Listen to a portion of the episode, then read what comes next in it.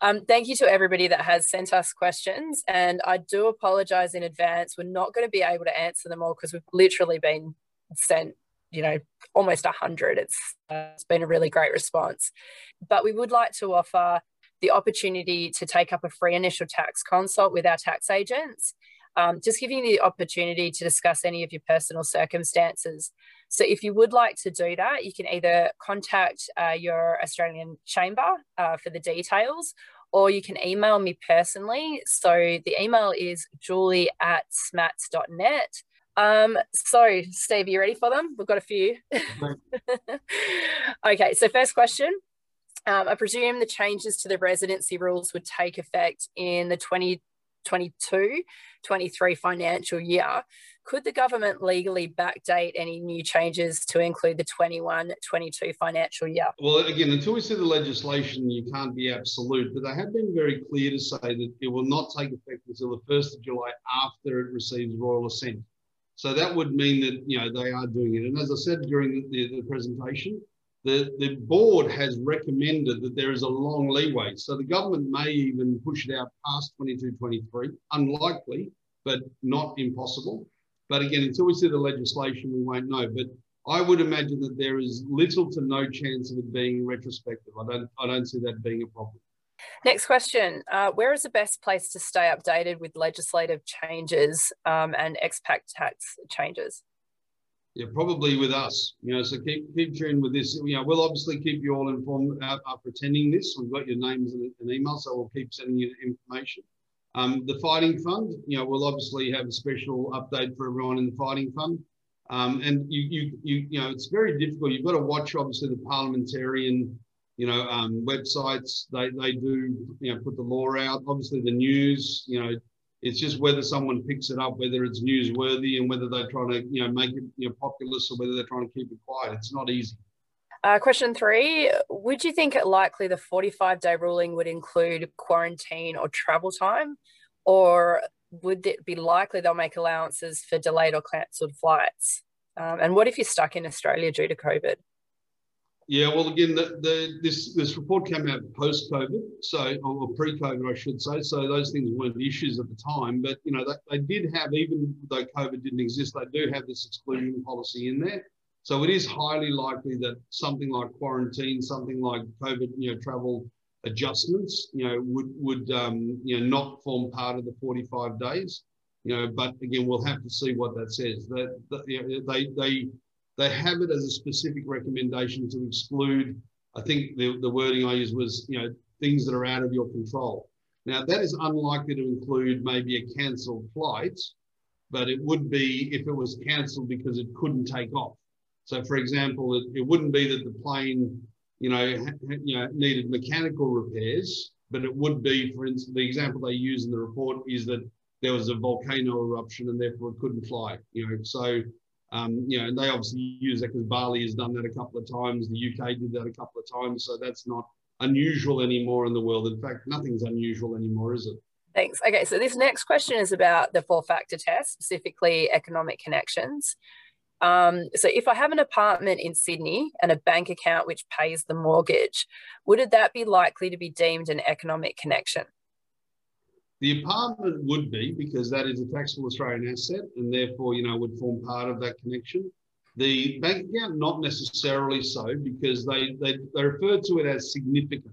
So, you know, um, there's no definition of what significant is, but significant, I would imagine, would be at least ten, twenty thousand dollars, maybe more. But um, you know, generally speaking, a property, yes, is economic ties, but uh, you know, it's it's um, you know, the bank account would have to be a reasonable proportion. Would that include then like a superannuation fund or a share portfolio? superannuation fund is not included. You know, um, basically you're talking about, you know, um, you know, again, according to the, the initial draft that you're talking about property, you're talking about family trust interests. Um, you know, they're the main things that are connected there. So, so superannuation is specifically suggested to be left out, as are shares. Um, and you mentioned property. So if you owned a property um, and it's not rented out, but it's only used by your family upon visiting Australia, would that be included? it comes under two parts. That wouldn't be included under the economic interest. What that would be included would be under the accommodation available.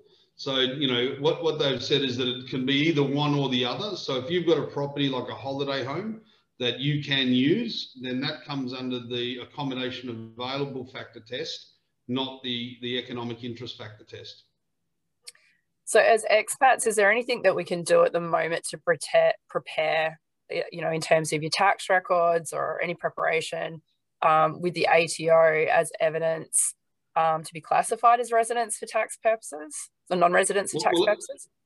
Well, like I say, at the moment we're under the old regime. This is no no change to current thing, and, and the important thing is just you know making sure that you're seen to be genuinely living where you are. So, you know that's having proper visa entitlement, having a proper accommodation that you know you lease or you own or you you share, but it's genuinely yours and yours alone. And and obviously, you know, showing that you genuinely live somewhere. Now, you know, that I've, I've said for many, many years, virtually right from day one, you, you can't fake this stuff.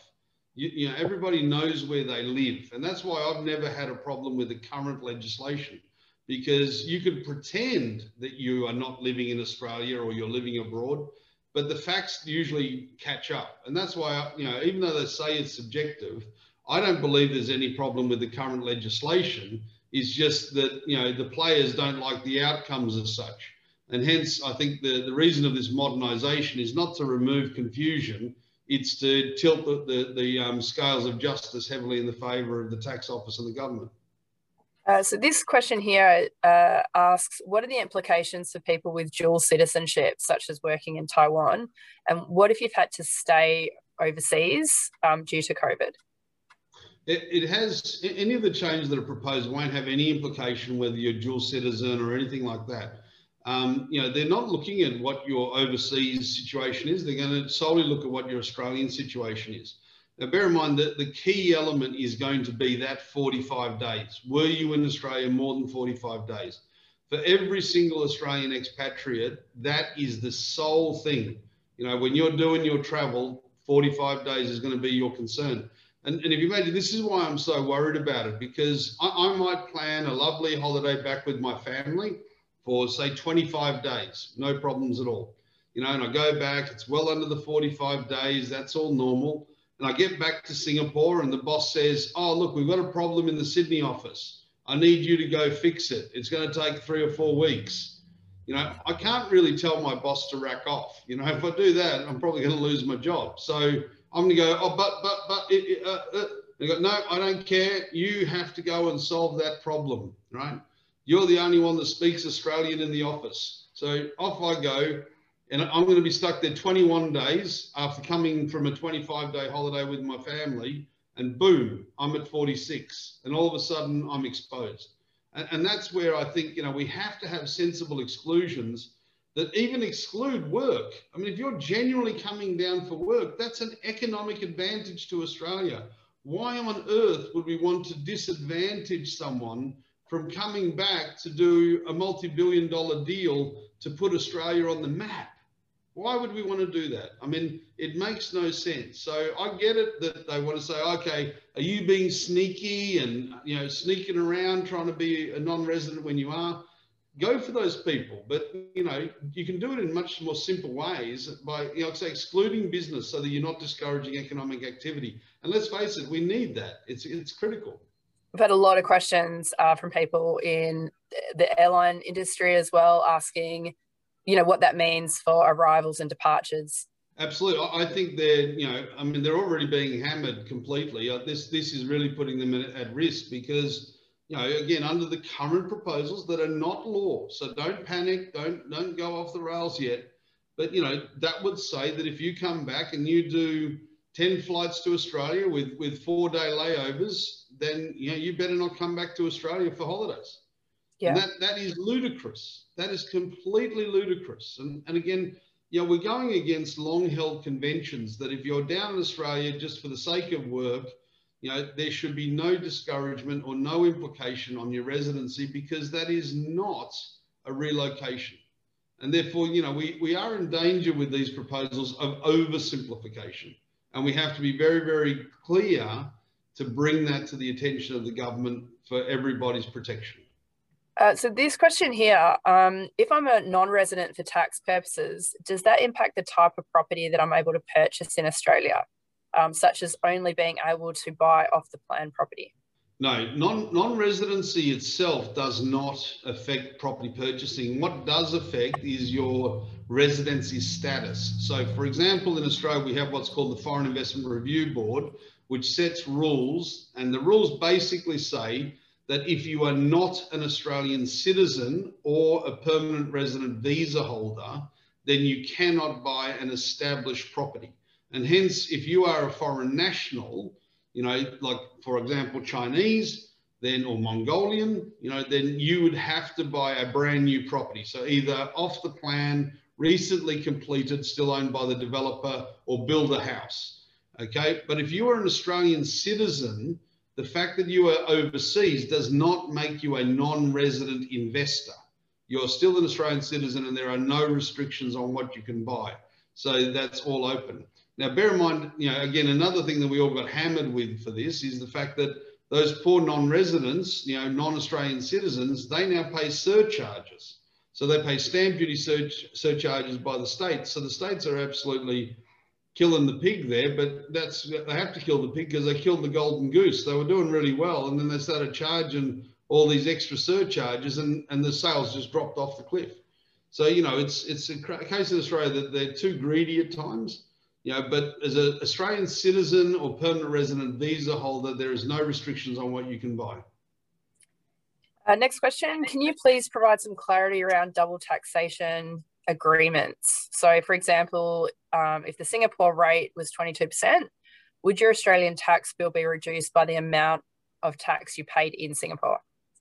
Yeah, the simplest way I can do this to answer a fairly complicated question is just say the double tax agreement, if, if there is one in existence, just gives the, the right um, of one country to tax it over the other. So for instance, if the double tax agreement applies and, and that rate is a Singapore rate, that would be a situation where the person was in Singapore for more than half the year, had a home in Singapore and earned the money in Singapore. And what that would mean is the double tax agreement would kick in that even if Australia said, oh, we want to tax you, that the double tax agreement would say, no, you don't have the right. We sign an agreement, so you can't tax it. We're just taxing it in Singapore. Now, that's different to if you were living in Australia for more than 183 days and earned money in Singapore. If you're in Australia more than 183 days, Australia taxes worldwide income and you'd be taxed on that Singapore income and you would get a credit for the 22%. So they are two different things. So it comes down to are you in Australia currently more than 183 days or not? Wherever you are, the majority of the time has the, the right to tax, right? But if you are in Australia and you earn overseas income, then you would get a credit for any tax paid. So you would only pay the extra. You wouldn't pay Australian tax and the 22%. You would just pay Australian tax less whatever was paid overseas. So you'd pay the difference. Do you think expats are likely to reduce their current or future investments in Australian property if these proposed changes are implemented? I, I don't think they will. I don't think they will. And, and, the reason being is they're all going back eventually and, and everybody needs a future home. I certainly think there'll be a lot of backlash and anger. Where I think most of the money that the government will miss out on is, is literally tourism spend.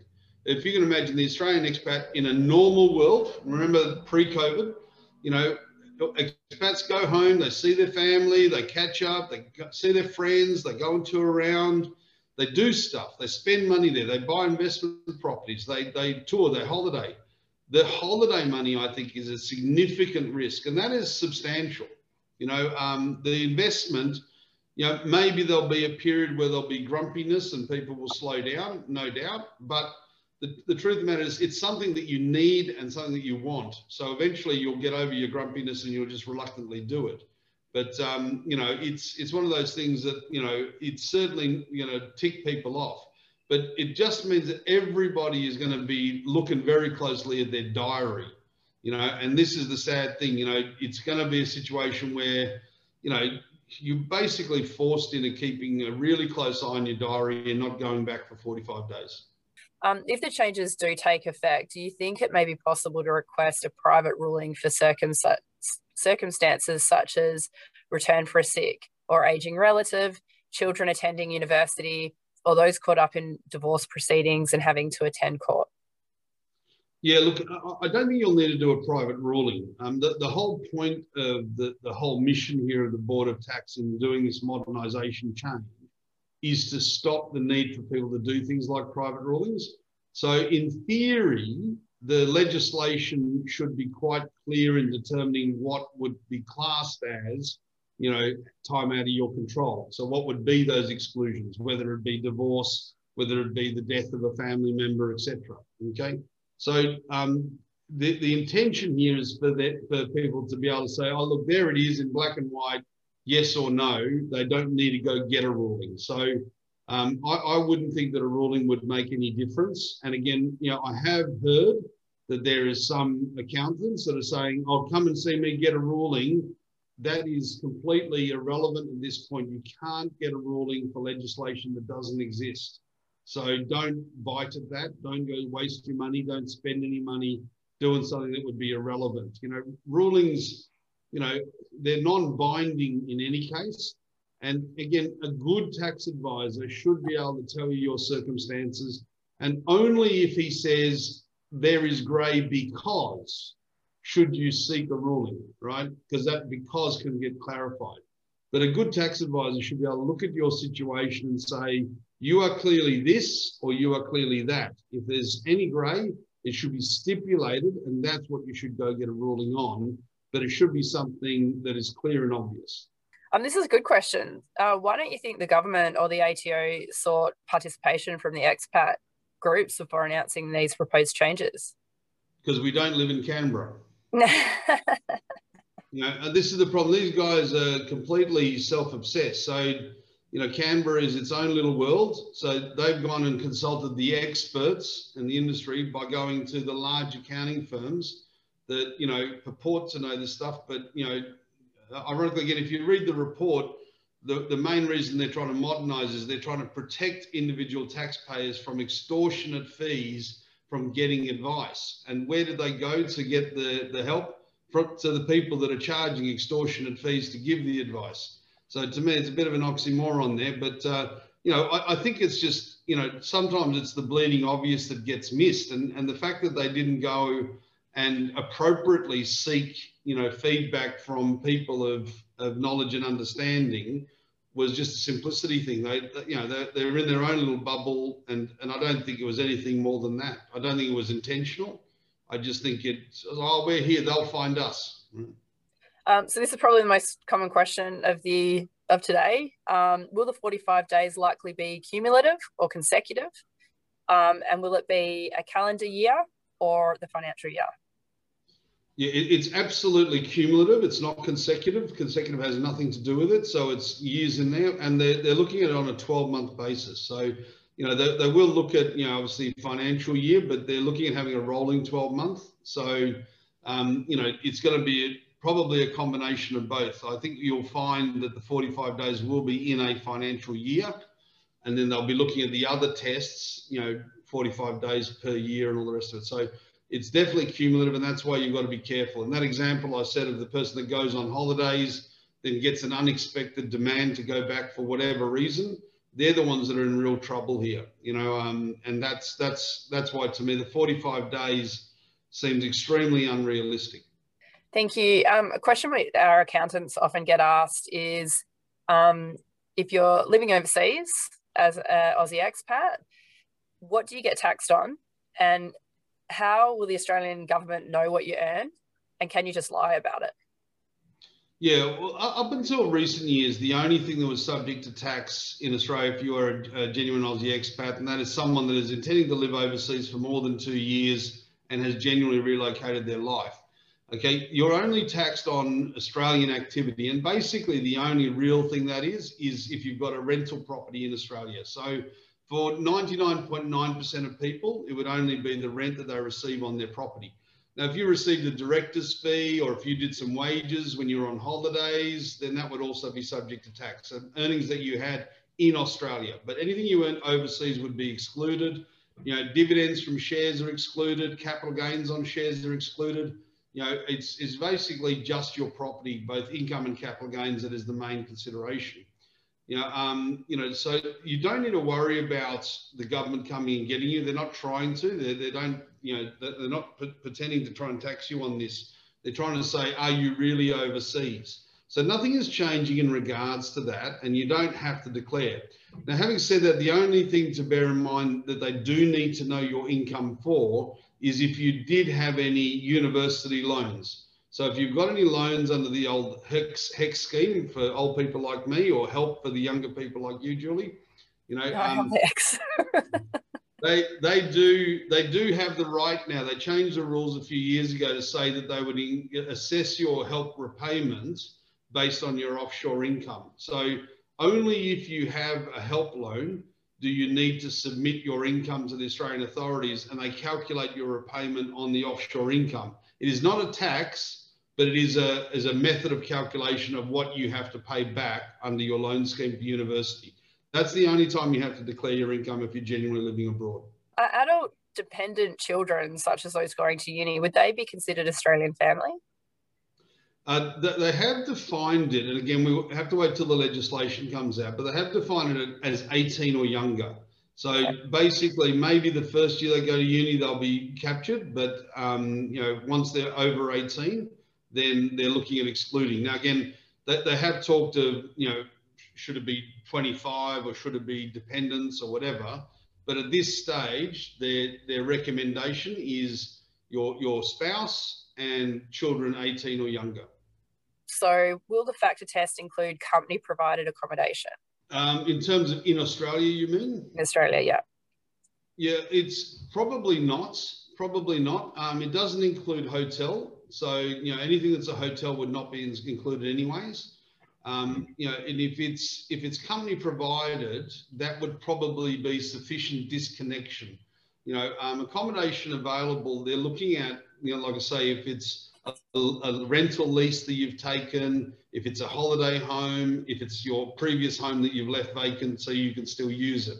So they're looking for, you know, a right to occupy. So just by definition, if the company provided it, it's the company that has the right to occupy rather than yourself. They're just you know allowing you to use it. So I would imagine that that would be excluded under that factor test. Thank you so much. And I just want to give um, everyone a huge thank you for all the questions that we've received. Um, um, if you do have any other questions, uh, feel free to email me directly. So julie at smats.net, um, or you can email your chambers and they can pass them on to me you had a great attendance. It was fantastic to have so many people join us. So really, really appreciate everyone giving up their time. Thank you so much, guys. Enjoy the rest of your day.